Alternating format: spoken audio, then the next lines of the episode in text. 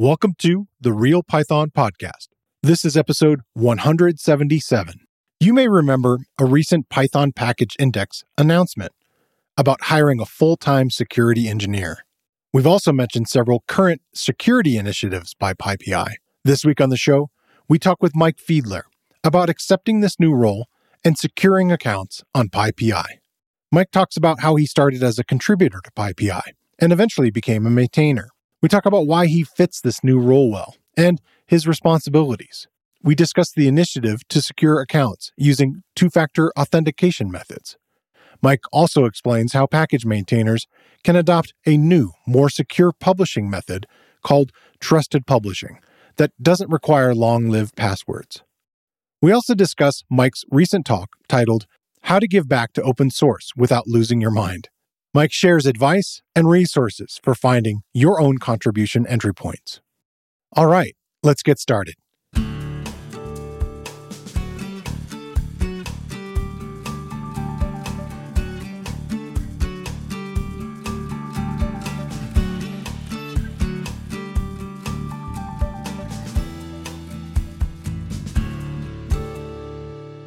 The Real Python Podcast is a weekly conversation about using Python in the real world.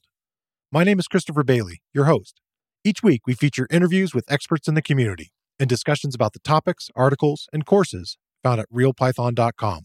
After the podcast, join us and learn real world Python skills with a community of experts at realpython.com. Hey, Mike, welcome to the podcast. Hey, glad to be here. We're here to talk about, well, partly your new role with PyPI, and then also to get people even more informed about the changes to uh, adding 2FA to all the PyPI contributions. Uh, we've mentioned it a couple times as news articles across here, but it's nice to have somebody who's uh, in an official capacity come on and, and discuss it with us. Um, official. Ooh. Yeah, exactly. So maybe we start with your role is PyPI safety and security engineer maybe you could tell us a little bit about what does that role entail? Absolutely. So for, for some background, right, PyPI is the Python package index, which is maintained by a group of small group of volunteers and a lot of contributors. And it is managed and hosted and funded by the Python Software Foundation, the PSF. The PSF is a nonprofit that works on establishing the the best possible way to use Python and the ecosystem around it, including the packaging ecosystem. And it's a r- relatively small nonprofit. I know that you've had uh, Seth Larson on the show. He's the uh, the PSF or the overall Python security developer in residence. And then we also have Lukasz Langa, who's the developer in residence for Python. Yeah, yeah. And those folks are kind of the the broader ecosystem or the the Python language runtime. And when some funding came around, thank you to Amazon Web Services to invest in making PyPI.org, the package index, a safer place to both upload and use packages, I threw my hat in the ring, having been a PyPI volunteer maintainer for a couple of years. A lot of other great folks put their names in, but went through the process and uh, got hired to focus predominantly on the impact of PyPI in the packaging ecosystem and how to make that more secure, how to make it safe for all of the users both, you know, corporations, individuals, scientific researchers, yeah, anybody on the planet and beyond. Yeah, yeah.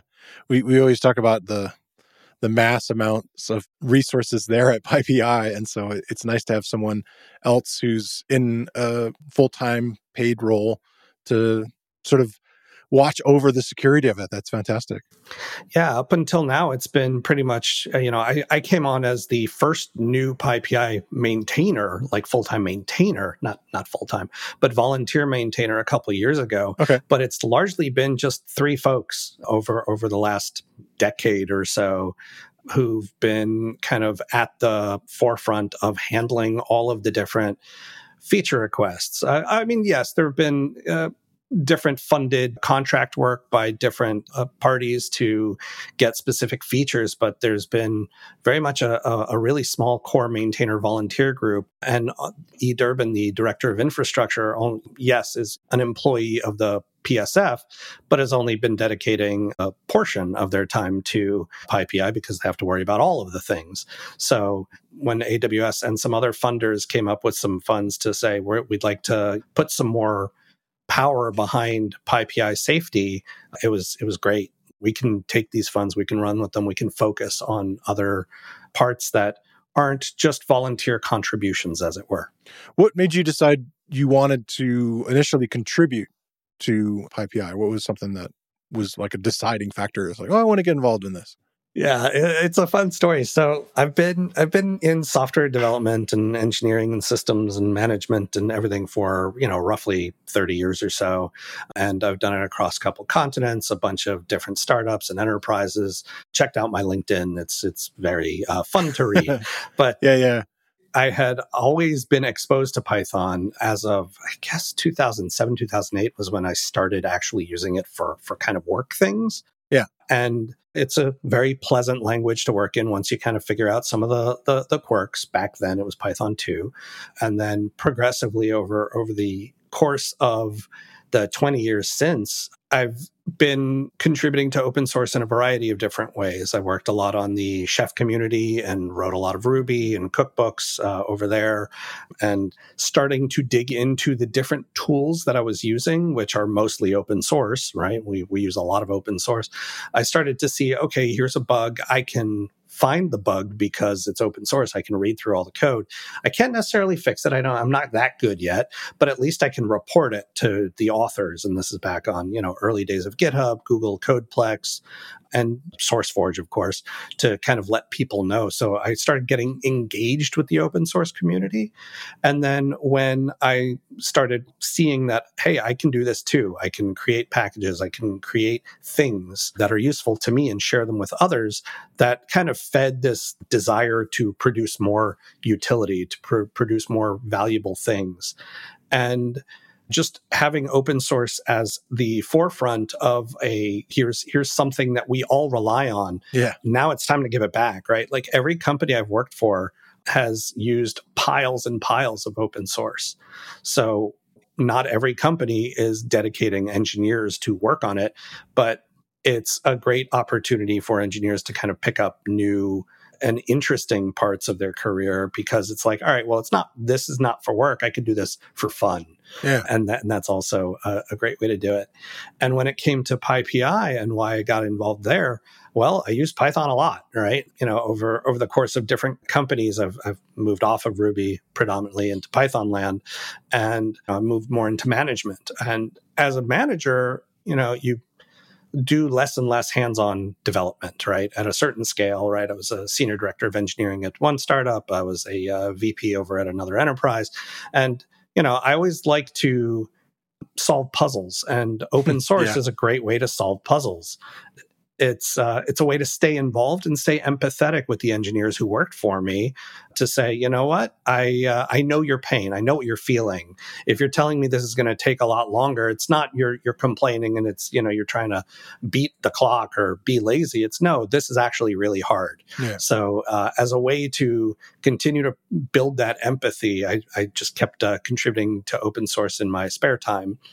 And with PyPI specifically, there was this one little feature that I wanted. There was one feature. It always starts with like one little thing. Sure, sure. And it was I wanted the uh, on the main page of of pypi.org, there's a search bar at the top. And through quirks in other websites, you kind of learn keyboard shortcuts, right? If you've uh, if you've ever turn on keyboard shortcuts for Gmail, then you learn those. If you've ever used Vim, you kind of need to know all of your keyboard shortcuts. or you'll never exit. you'll never exit. But if you uh, if you pick up uh, VS Code or PyCharm, right? I'm a right. big PyCharm user now. Then you need to kind of learn these keyboard shortcuts because they will make you more effective. You can live without them, yeah. but they will make you more effective. And going to the pypi.org website, there's a search bar.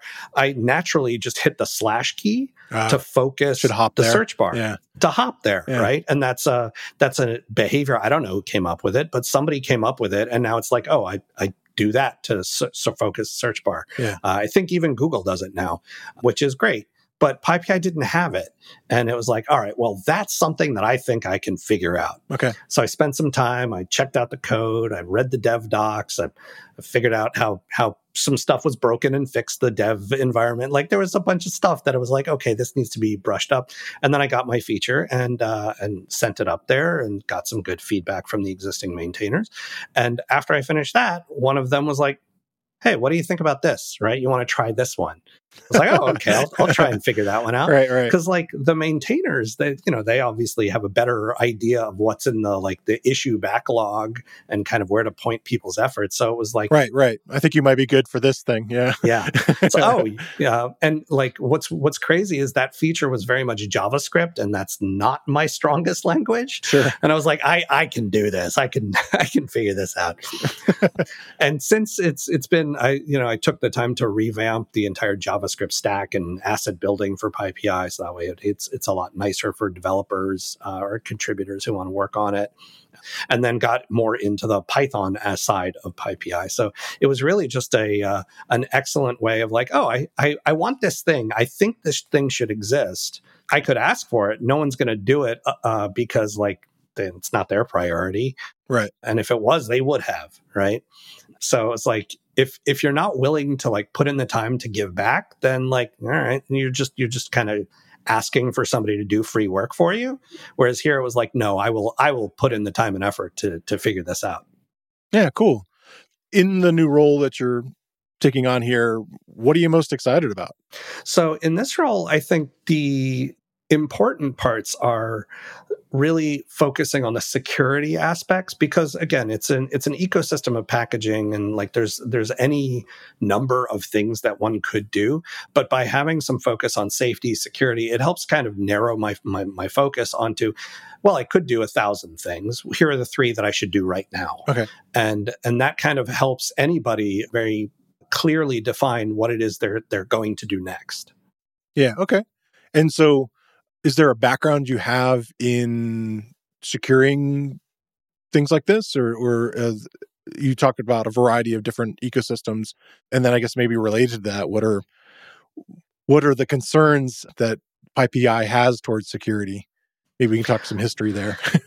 Yeah, I mean, s- some folks might say, okay, uh, Mike doesn't have you know a, a pure like uh, security background, and it's like you're right. I, I'm not a uh, like a network security engineer. That's something that exists, but I have been a part and a leader for a bunch of security initiatives and platforms and and stuff throughout my my tenure as a engineer, engineering manager. That kind of positions me in a spot where it's like okay i'm not just worried about like the security finding i'm also worried about like sustainable building of a secure outcome so it's it's not always that i have to be the expert but i have to be the knowledgeable generalist who can pull in expertise or rely on expertise of others Right. in order to achieve the the desired outcome for instance I did a post. Uh, we, we blog on blog.pypi.org. I did a post on just measuring our inbound malware reporting. Hmm. So, uh, what what happens a lot is people will put together uh, a malicious package with some garbage name, and they'll sign up for an account on PyPI because it's a free service, and they will upload a a, a package that has some malicious intent. Right? Very often, it's you know when the user installs it, uh, look for any kind of environment variables that look interesting, and then post them to some you know harvester. yeah. So we partner with a bunch of different volu- again volunteer security research teams that will report those to us. And th- today the reporting process is very much email us to a security inbox, and we then analyze their their report, and then we we take a look at what what the uh, you know what the indicators are, and make a an informed decision as a maintainer as, as an admin of the uh, the service what to do next. So when it came time to say, all right, well, how, how bad is this? How, how often does this happen? I sat down and said, okay, let's analyze, analyze the data, right? You know, I can, I can come up with some ideas, but doing the data analysis is not necessarily a security competency, if you will, right? Right. But like building a, a, tool to scrape through Google email messages and look for the particulars and then produce results and do some data analysis and graphing. Like that's not a security role, but it is very much a, a comprehensive analysis role for how we're doing on a security front. Yeah, yeah. And you can read that on blog.pypi.org. Yeah. We we love digging into those kinds of things and keeping people aware of hey, this is what's happening out there and you know you need to be aware of it. So i see that your role is a lot of troubleshooting and, and problem solving and uh, do you feel like you're going to be pivoting a lot and, and using lots of different skills that you've developed across the the spectrum I mean, I certainly hope so, right? Like right now, um, some of my focus is very much on malware and, the, and this this topic of malware and malicious package reporting. There's an enormous amount of focus in the industry around software package repository security and dealing with malware and reducing the time malware is potentially out there, reporting vulnerabilities, and that that's very much where I'm focused right now is how do we optimize this process? How do we make it easier for folks to report to us and with the structured information that we want, as well as what do we do as admins? How can we reduce the burden on admins and get to the point where we're almost semi-automated in in our reactions so that way we can reduce the amount of human oversight is absolutely necessary obviously there's still plenty that's going to require human intervention and analysis but okay. the the more we can automate the better right then we can do more with our time yeah I feel like maybe a lot of the attacks are automated, and so it's like using bots against bots. a little bit, yeah, yeah, yeah. Well, let's talk. Let's transition to that idea of like what's happening with uh, this is a, a program that's started uh, almost a year and a half ago. Is that right? To get 2FA uh, happening with PyPI. Um, maybe we can talk about the background of it and then the the current push and deadlines, if you will. Yeah, absolutely. So the topic of uh, software supply chain is is on kind of every chief uh, information officer and, and CTO's mind because this is a topic that continues to evolve, right? Because open source is so prolific and and is out there prevalent, if you will, out there in the world, we're all using it well how do i know what what i'm using and how do i trust what i'm using? Yeah. So there's a variety of different initiatives going on around okay well how do i create software attestations? How do i get a software bill of materials so i know what i have? Yeah yeah. And all of those are really really important because they kind of give you that confidence in i know what i have but they all kind of fail on this one one point is like well okay just because i have it is it good? Is it any good? Is it safe? So, some notable kind of so- software supply chain vulnerabilities that have been uh, kind of reported in the past are when somebody who had, you know, a, a package that is of some popularity and that maintainer loses control of their you know their their publishing account mm. right the the whether that be through you know an api token leak you know maybe they swipe their their laptop at uh, at some event and then you know that was improperly secured and now there's a token that was valid hey i can upload a new version of this very popular python package to the registry and it says it's from me and everyone will trust that because it's me right. but it contains some new malicious stuff in it. So, in order to kind of combat that behavior, we've also tried to enact that like okay well let's reduce the ability to use a username and password to upload to pypi.org right? Okay. You instead of using a username and password you should use a, an api token right? Why? Because those are a little easier to track and we can kind of invalidate those without invalidating a user account which that's great. But even better is all right well what if that user password was was obtained and somebody can log in and create a new api token right? There's nothing stopping them from doing that. So how do we combat what's called account takeover. Okay. Right. So if the account is taken over, whether it be by, okay, I got access to your computer and I, I got in there, or I did a credential stuffing attack and you used the password on a similar website. Now I'm into PyPI or even even kind of uh, another one is a domain expiry attack which is fascinating so let's say you signed up for pypi with you know your, your christopher at realpython.com yeah. If realpython.com expires and you forget to renew it because people are people and we forget to renew things, right? How many domains do I have? oh my God. How many email addresses? Yeah, yeah, yeah.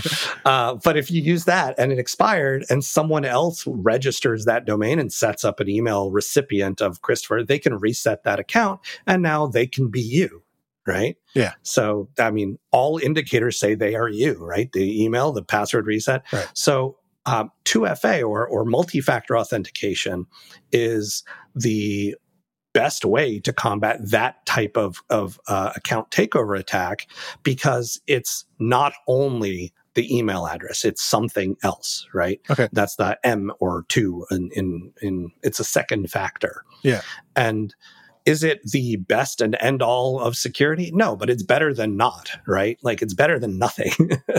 so it's a step in the right direction. And the the like this isn't just me saying this, right? This is on the OWASP top 10 list of vulnerabilities or weaknesses that companies, websites, services should be looking at to address because it's like this is the top 10 right there's there's a lot more that you could do but you should probably focus on the top 10 because those are the ones that are that you know a lot of independent research has gone into to say here's here's some not easy wins but these are the ones that attackers are most likely to go after uh, uh, services that don't have this.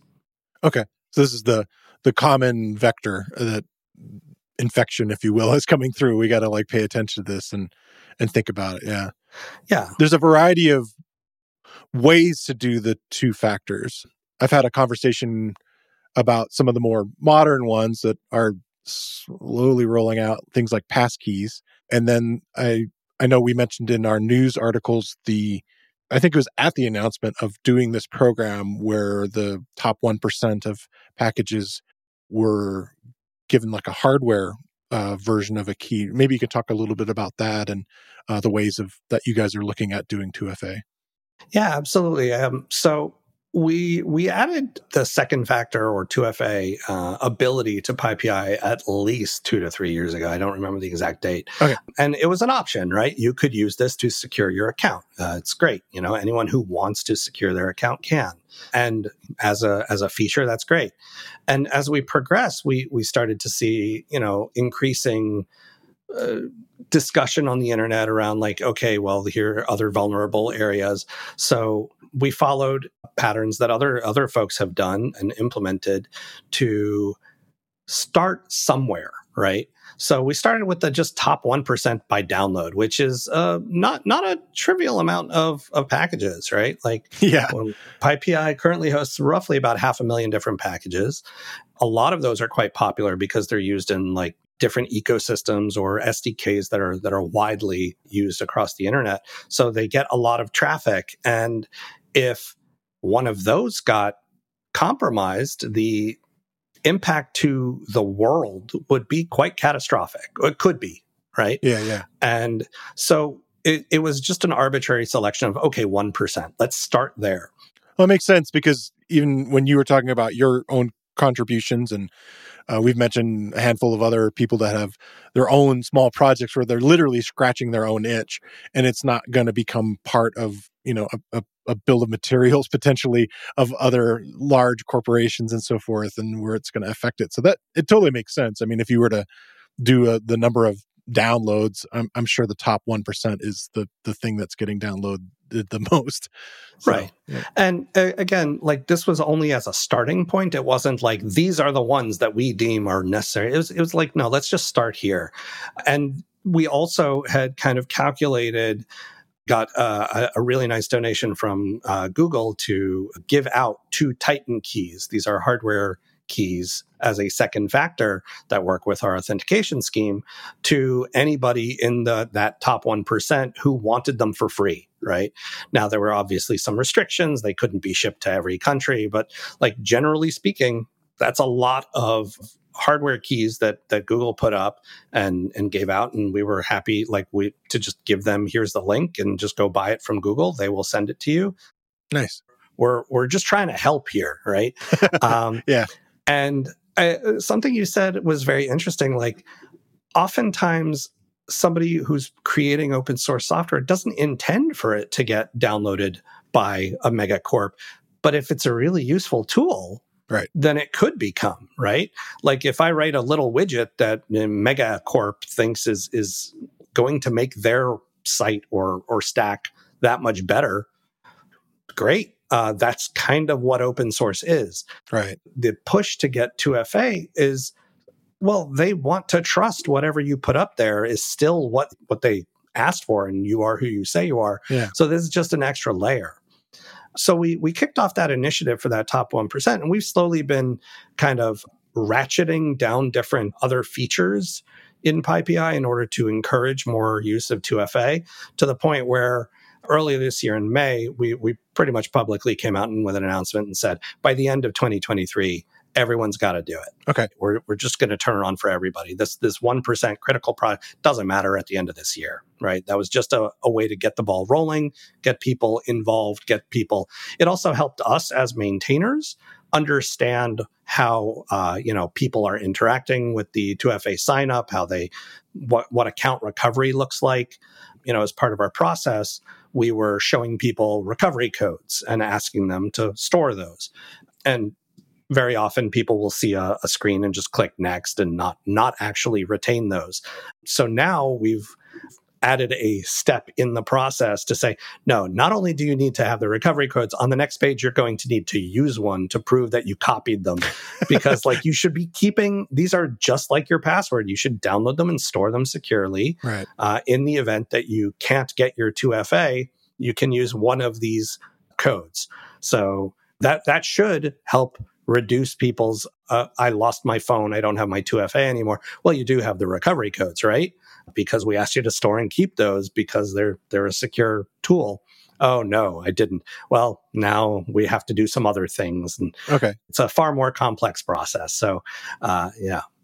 I got on the password manager bandwagon i don't know maybe eight years ago. I was like all right i'm I'm really ramping up with having to have lots and lots and lots of passwords. And so I, you know, started using 1Password, but I also use Apple's thing. So I'm kind of in the thing where I'm juggling two things, but both of them allow you to do those sort of secure note kind of things, which I, I would think that is a decent place to put it uh, as opposed to potentially printing it and putting it away yeah. somewhere. Do you have any other suggestions or, or are you using a password manager system yourself? Yeah, I mean, I, I think everyone should be using a password manager, right? Which one you use is up to you and your convenience, right? So I'm I'm a 1Password user. Other folks have really extolled the virtues of Bitwarden and some other mm. kind of tools out there, but I'd say use something because using yeah, the yeah. same password is just a real like that's a problem that should have stopped I don't know, in the late 90s, right? But we we persist, we continue. And and attackers know it, which is why some websites who are either storing like weak salted hashes of passwords or oh sorry, unsalted hashes or just in clear text that's a danger, right? If that that ever gets leaked, even the the hashes can be kind of reversed and and looked up with a sufficiently powerful computer in enough time. So having the same password on multiple websites is just a big no go for me. Yeah, yeah. And like just do take the time do do the thing do the right thing. Yeah. To the point where i think even google chrome now has its own password manager built in if you have a google profile and you're into chrome. So apple has theirs and like everyone has one. I think mozilla has a, a good one for firefox and it's just like just just use something right? Yeah, yeah. And for securing the uh, the the recovery codes, like if you have a printer, yeah, print those out, stick those in in your drawer with your like passport or or other things, right? Or put those as a secure note with your password manager. But keep in mind that that kind of puts those together, Right, right? right. So if you do lose your 2FA, that's when you should go and get your secure note. If you lose your password manager, you should absolutely go to PyPI and regenerate your recovery codes because those are not valid anymore. They've been exposed. Yeah. So we mentioned the the key. Uh, I forget the name of the key that Google was sending out. Uh, Titan. Titan. Okay. Besides that type of hardware thing, the other types of 2FA, you mentioned the the recovery code in case somebody loses their account, but are the other types of 2FA are they using something like um Authy or some other kind of generator that's sending like a numeric code? Yeah. So uh, when it comes to hardware, there's there's a few different vendors out there, and they'll you know there's uh, there's Google's Titan, there's YubiKey, there's Fido keys. There's a bunch of different hardware options out there. Do Right. do some background research and pick the one that matches your kind of lifestyle. But the key heh, there is that when presented with the authentication challenge, you physically have to like press a button or touch something. Right. Right. Uh, that way, it's not just like, okay, this is always always on. Then what's the point? No, you have to take action, plug it into your computer, and press a button. Which that's fine, right? That's very secure because if you don't have that, then you're not getting in. Right. On that front, the the the passkey protocol is using a lot of the we- same mechanics of WebAuthn or web authentication. So if you have a browser that supports this, um, like Safari, Apple Safari, right, will support uh, web authentication, you can now use your browser identity as a second factor, which when your browser is presented with that, it kicks that request back to the operating system. The operating system asks you to validate yourself with like either a password or a fingerprint, usually, to say, all right, well, that's something you have, right? It's not hardware, but it's kind of hardware. Um, it's with you. yeah. Uh, hopefully, un- unless uh, something really bad happens. Right, right. Exactly. But uh, so those are those are kind of like the hardware or web authentication style, and the uh, the other one is a, a time based one time password, and those are kind of those numerical six digit tokens that Okay. kind of get rotated throughout. And uh, yeah, those you can use any generator, Google Authenticator, one password, anybody who's got some mechanism for for creating and storing those those unique tokens Okay. and that they generate every 30 seconds so they're valid for a very short amount of time Yeah, there's a lot of these terms that kind of get thrown around. And so I'm glad we're kind of clarifying a lot of them as we kind of talk about this. One of them is uh, trusted publisher, and I'm not sure where that kind of fits in there. There's an abbreviation of OIDC in there, I think, too. But um, do you think you could talk about that a little bit? Absolutely. So, trusted publishers. So, up until now, we've been basically talking about how you as a human attest to your identity and kind of security to say, I am who I say I am, and I'm allowed to do these things, right? Authentication and authorization. When it comes to publishing software, we uh, you know we often will say okay i can now attest to who i am and i would like to take this action right i would like to Right. publish this this package to pypi via an upload and you do that by you know there's a variety of different tools but a very popular one is called twine and twine will take your api token and say all right i'm going to put it in there since many of us uh, like to do a an semi-automated release process or a kind of a, a machine doing the poli- uh, uh, release process as opposed to a human right?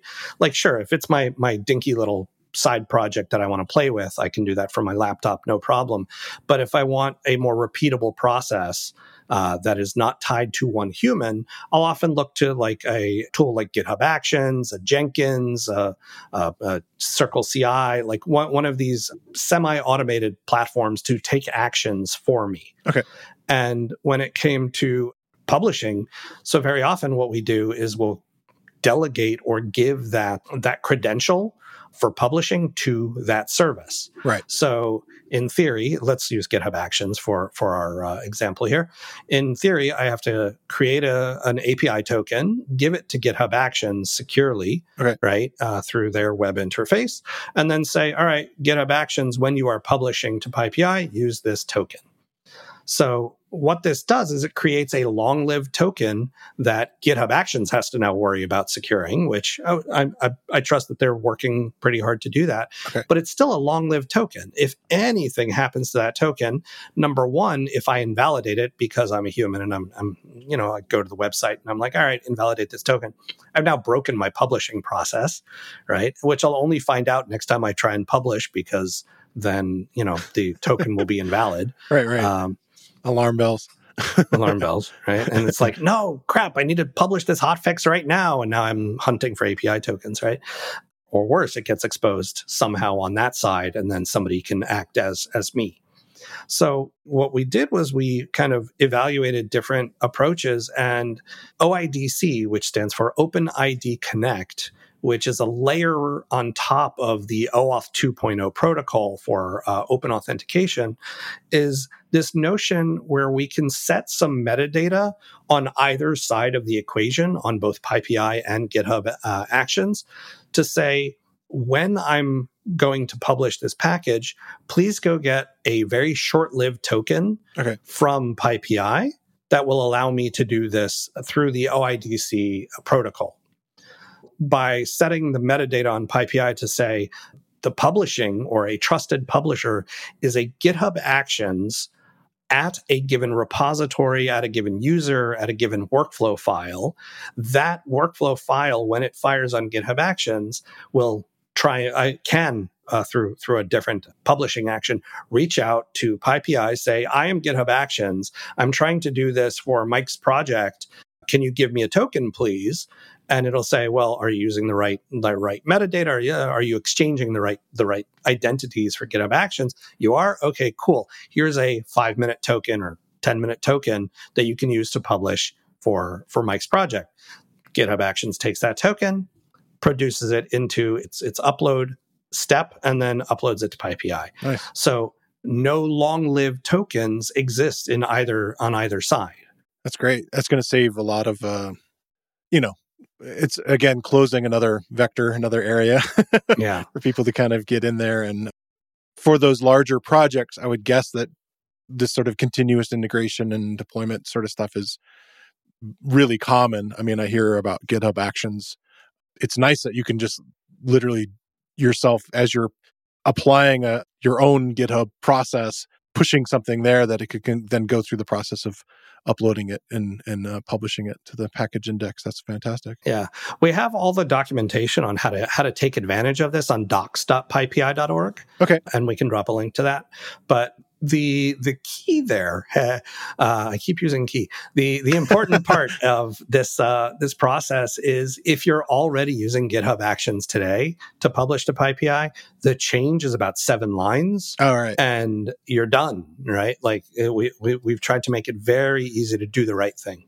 What do you think the the number of people doing that are? I mean we, we've been throwing out percentages here and there but is it a pretty common I don't know yet. I think somebody on our team put together a dashboard for that. I don't remember. Um, okay. Yep, there's a trusted publisher dashboard. Let's see. Uh, there's about just under 4,000 projects that are using trusted publishers so far. Nice. Yeah. That's about, you know, 1% of all projects on PyPI, but there's a lot of projects that I will I would never expect it to see 100% because there's a lot of projects that are like from 20 years ago that aren't going to get updated that uh, you know that's fine right? Yeah. so i think it's uh it's a matter of how many active projects and maybe we need to reframe our, our kind of analysis to to show that like projects published in the past year are they using trusted publishing or not? This week i want to shine a spotlight on another real python video course. It fits in nicely with all the news and stories we had this week about the Python Packaging Index, PyPI. It's titled Publishing Python Packages to PyPI. The course is based on an article by Gerarna Yella, and my co host, Christopher Trudeau, is the instructor. And he's going to take you through why packages and virtual environments exist, how to use build systems, what are the contents of the PyProject TOML file, how to use the build and twine tools, and what the poetry and flit tools offer. And most importantly, you'll learn all about the structures of a package and how to upload your own to the PyPI server. I think it's a valuable investment of your time to learn how to share your work using the standard tools within the Python community. And like all the video courses on Real Python, the course is broken into easily consumable sections. Plus, you get additional resources and code examples for the techniques shown. All of our course lessons have a transcript, including closed captions. Check out the video course. You can find a link in the show notes, or you can find it using the enhanced search tool on realpython.com. So I guess that kind of makes me think about those older projects that have been sort of sitting around for a long time. If a person comes along, they've ignored all the emails you've sent and all the announcements. They haven't listened to this podcast. They've kind of just like continued on and they're like, oh, what's their experience going to be? It's going to be that I'm sorry, you can't contribute an, an, update until you go through this process of setting it up? Is that going to be their experience? A little bit yeah. So right now we've uh, you know as of i guess early august we've already enabled that any new users signing up to pypi must enable 2fa before they continue right? Okay. So it's kind of the like mechanism to push people that will remain forever right? So if you sign into pypi in you know uh, next year and you hadn't signed in for two years the ui will tell you okay you need to go set up 2fa and, yeah. and do some things right i'm not entirely certain how the like the publishing response will will respond. It might respond with just a 403 unauthorized, which again should hopefully prompt somebody to go log in and PyPI, see, oh, okay, I need to do these things. But right, because they might be using just like a, a tool they've used in the past that tries to go through all the things that you talked about before, where it's like it should be grabbing my token and just and pushing this thing upward. Right. Uh, so I think if you're using a, a, a, token that is still valid, right, that's fine. But if you're not using 2FA, then that's a problem, right? Okay. So we launched an email campaign, not to just email everybody, but to because that that's not going to be helpful. A lot of people who haven't been publishing or that's you know we have uh, what I don't know, 700,000 user accounts, something like that. That's a lot of users. Yeah. But instead, what we, we did was on publish, if you are publishing to PyPI with a token from an account that does not have 2FA enabled, we'll send you an email, say, hey, here's what's happening, here's what to do about it. You also might want to look at trusted publishers, but uh, yeah, yeah. But generally speaking, it's we're we're trying to get the word out as best we can. Cool. Is there anything else you wanted to to add? Uh, just that you know, security is an ongoing evolution, right? Like the the world doesn't kind of stop just because something was delivered. People come up with new creative ways of doing things, right? Right. The security that we we are worried about today isn't the security that we worried about 5 years ago, 10 years ago and so on and so forth. As evidenced by you know HTTP protocols evolving, TLS protocols evolving, just things things evolve.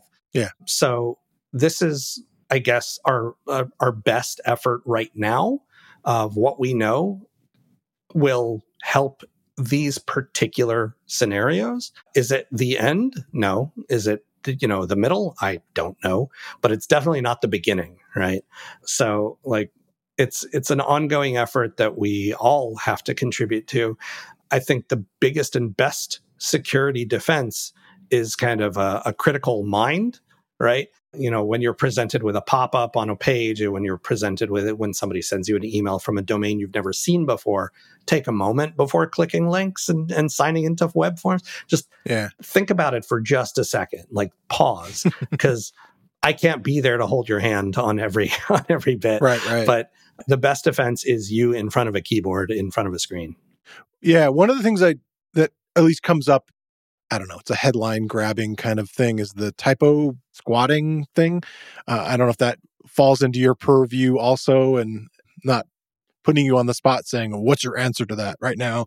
I mean, obviously, it's, it's different because it's not necessarily going to be in a bill of materials. It's more like a, a person who's in a hurry is potentially going to hit that typo. But yeah, do you want to talk about that a little bit? Yeah. I mean, typo squatting is a fun one, right? Because yeah you know, ultimately we are human. We are, we do make mistakes, right? So we type things in and then we hope we type them correctly, right? God knows I have all written some bugs in my time, right?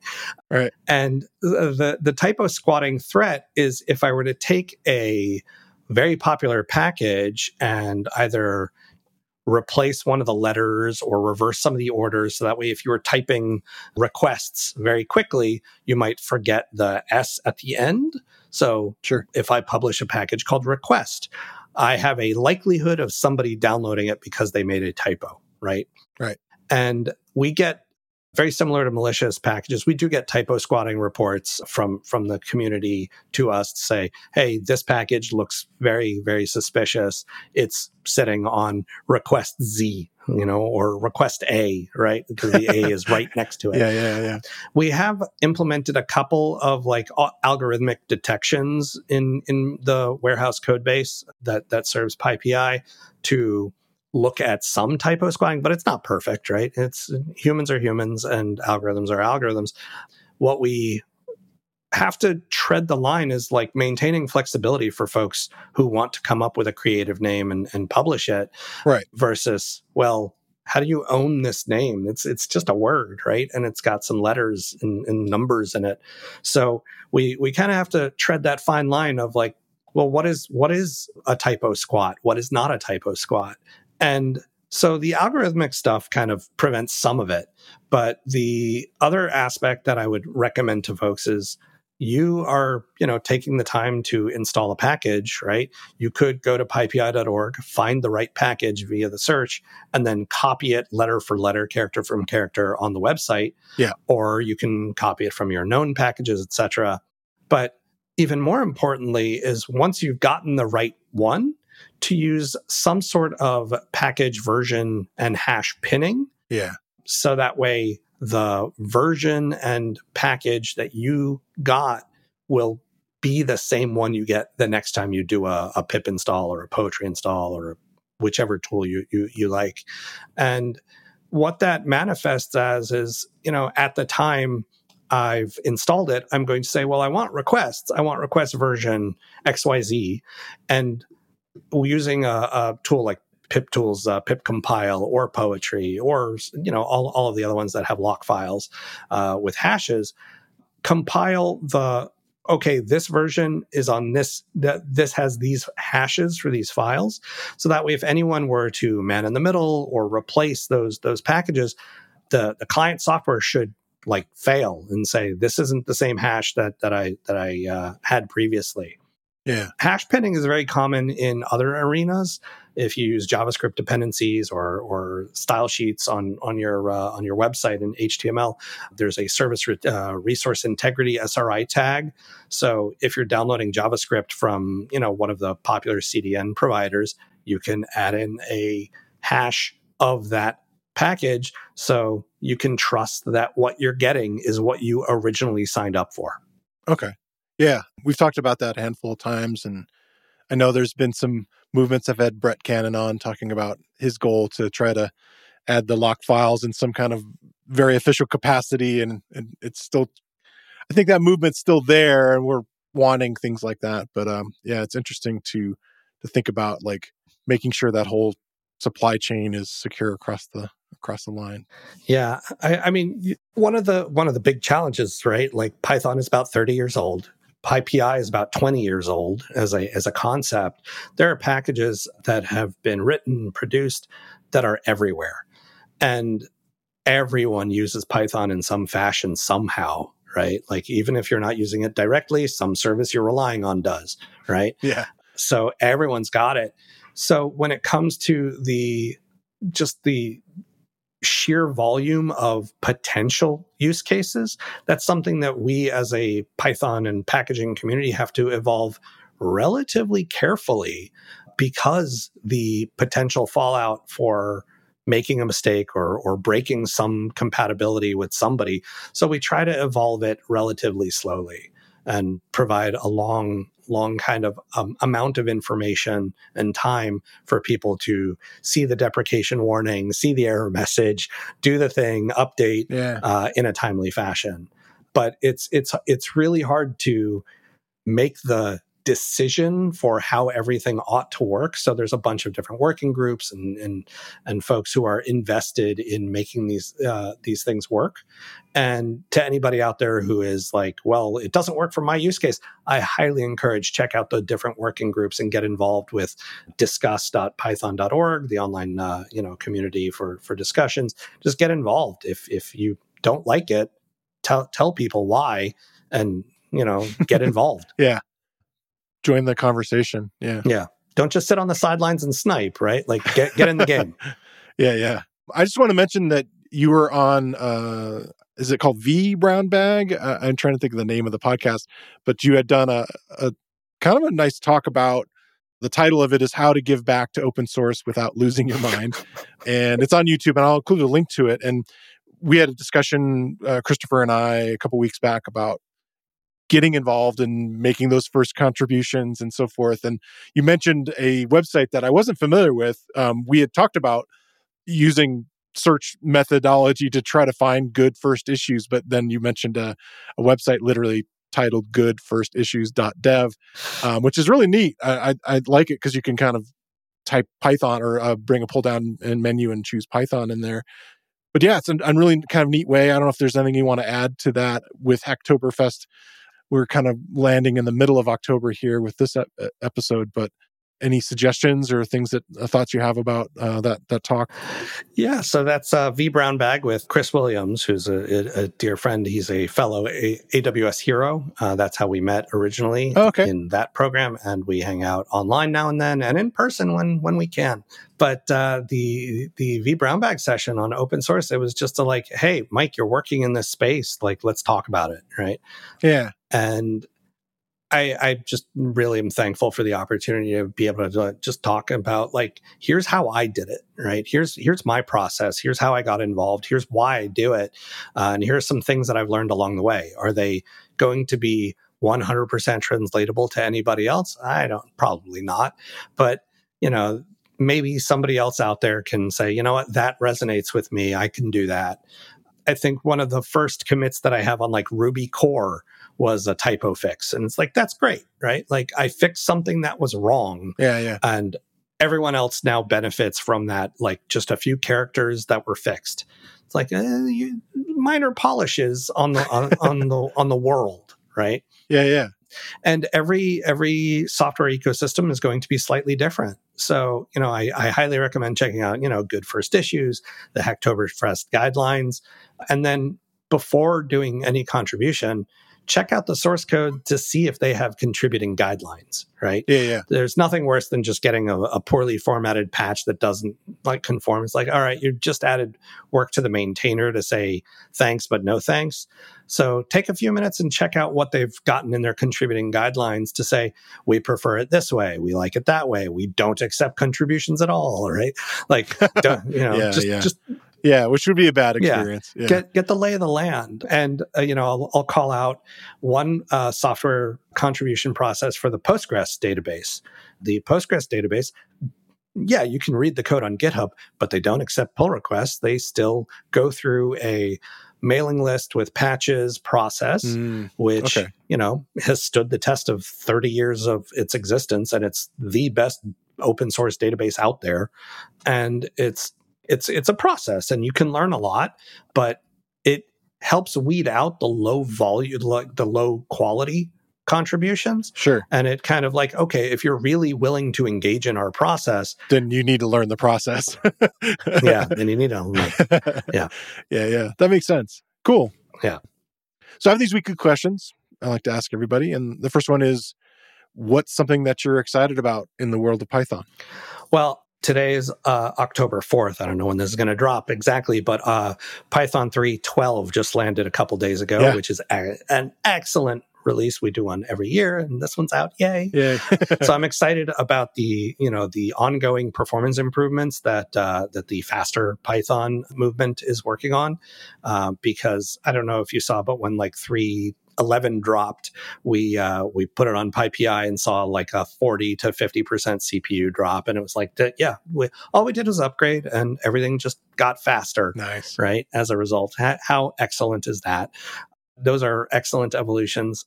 I think in the Python ecosystem, I, I'm a fan of seeing how type hints evolve. They're 100% optional. They, you know, people are very much opinionated on the like strongly typed versus strict typed. And it's like, it's optional, Yeah, right? yeah. You don't have to do it. If you want to do it, you can. And here's some good ways to do it. I found that with some of the libraries that I've written, it, they're very helpful to kind of help, again, hint to the developer what they might be doing wrong before they have to write piles of tests and find out in production that something went wrong. so Yeah. uh, I'm, a, I'm a fan with the evolution and progress that we're seeing along those fronts. Every uh, version we we talk about it, and there's always something something new. And uh, as I've watched it on the sidelines, having done a little bit of type checking stuff, and I did a course on it originally just to kind of learn about it myself. It's been nice watching the complex things kind of become like a little nicer and cleaner and easier to look at and so that's that's always a good enhancement each year Yeah. Cool so what's something that you want to learn next again this doesn't have to be programming or python related it's something you want to learn something I want to learn. Um, so I've been, I've been kind of throughout my career. I've always inherited software systems, right? I've never Okay. kind of like built something from scratch, right? It's it's it's rare, right, that you get full greenfield development, and when it it has presented itself, it's always been like, okay, this is a small service that does a very particular thing, and then it grows over time, and, and usually it's replacing some other functionality. So you have this notion of uh, kind of a, a soft roadmap ahead of you because you're implementing features that existed, and then you're going to add them in the new service. Okay. I, I recently just started toying around with Django from scratch for the very first time, as opposed to kind of inheriting a system and uh, and kind of improving it. Now I'm trying to like, okay, write a Django app from scratch. And this time I'm trying to use very little JavaScript. So uh, I'm looking at the HTMX ah yeah uh, edition, which I know some folks have done some tutorials on, and uh, it's it's a really cool idea where I don't have to take on the burden of a JavaScript stack in my Python universe. So I'm I'm excited to kind of play around with those and, and learn more about how they interoperate well. you have to let me know if you have any suggestions of somebody to come on to talk about it because i i've been looking at it for maybe two and a half years and uh my co-host is doing a book about django. Christopher trudeau he comes on to talk about stuff and he's doing a, a django book and he just is finishing up his htmx chapter. But i keep i keep looking at it and going oh this actually might be a, a, a nice thing to learn. And again you know things to remove other language dependencies is maybe good. So Yeah, I, I think I'm also excited to see where we go with other web-enabled Python. So there was PyScript that came out, or Yeah, yeah. Uh, and then compiling C Python to WASM, which you mentioned Brett Cannon. He's he's working on some of that too. Yeah. So I'm excited to see where we go with making Python a first-class citizen of the web. Yeah, definitely. So, how can people follow the work that you do online? I think you mentioned the the blog, so maybe you should reiterate that. But uh, other ways that people can follow what you're doing. Yeah, so uh, I, I blog about what I'm doing on PyPI at blog.pypi.org. Personally, I'm on Mastodon. I'm, uh, I'm miketheman at hachyderm.io. Okay. And uh, you can also just find all the links or my personal blog and everything on mike.fiedler.me. Okay. Mike.fiedler.me. That's who Nice. it is. Well, I want to thank you, Mike, for coming on the show. It's been fantastic to talk to you, and uh, thanks for informing us and making everybody aware of uh, the upcoming looming deadline. Thanks so much for having me. I, it's, it's great to just chat about what we're doing. I want to thank Mike Fiedler for coming on the show this week. And I want to thank you for listening to the Real Python podcast. Make sure that you click that follow button in your podcast player. And if you see a subscribe button somewhere, remember that the Real Python podcast is free. If you like the show, please leave us a review. You can find show notes with links to all the topics we spoke about inside your podcast player or at realpython.com slash podcast. And while you're there, you can leave us a question or a topic idea. I've been your host, Christopher Bailey, and look forward to talking to you soon.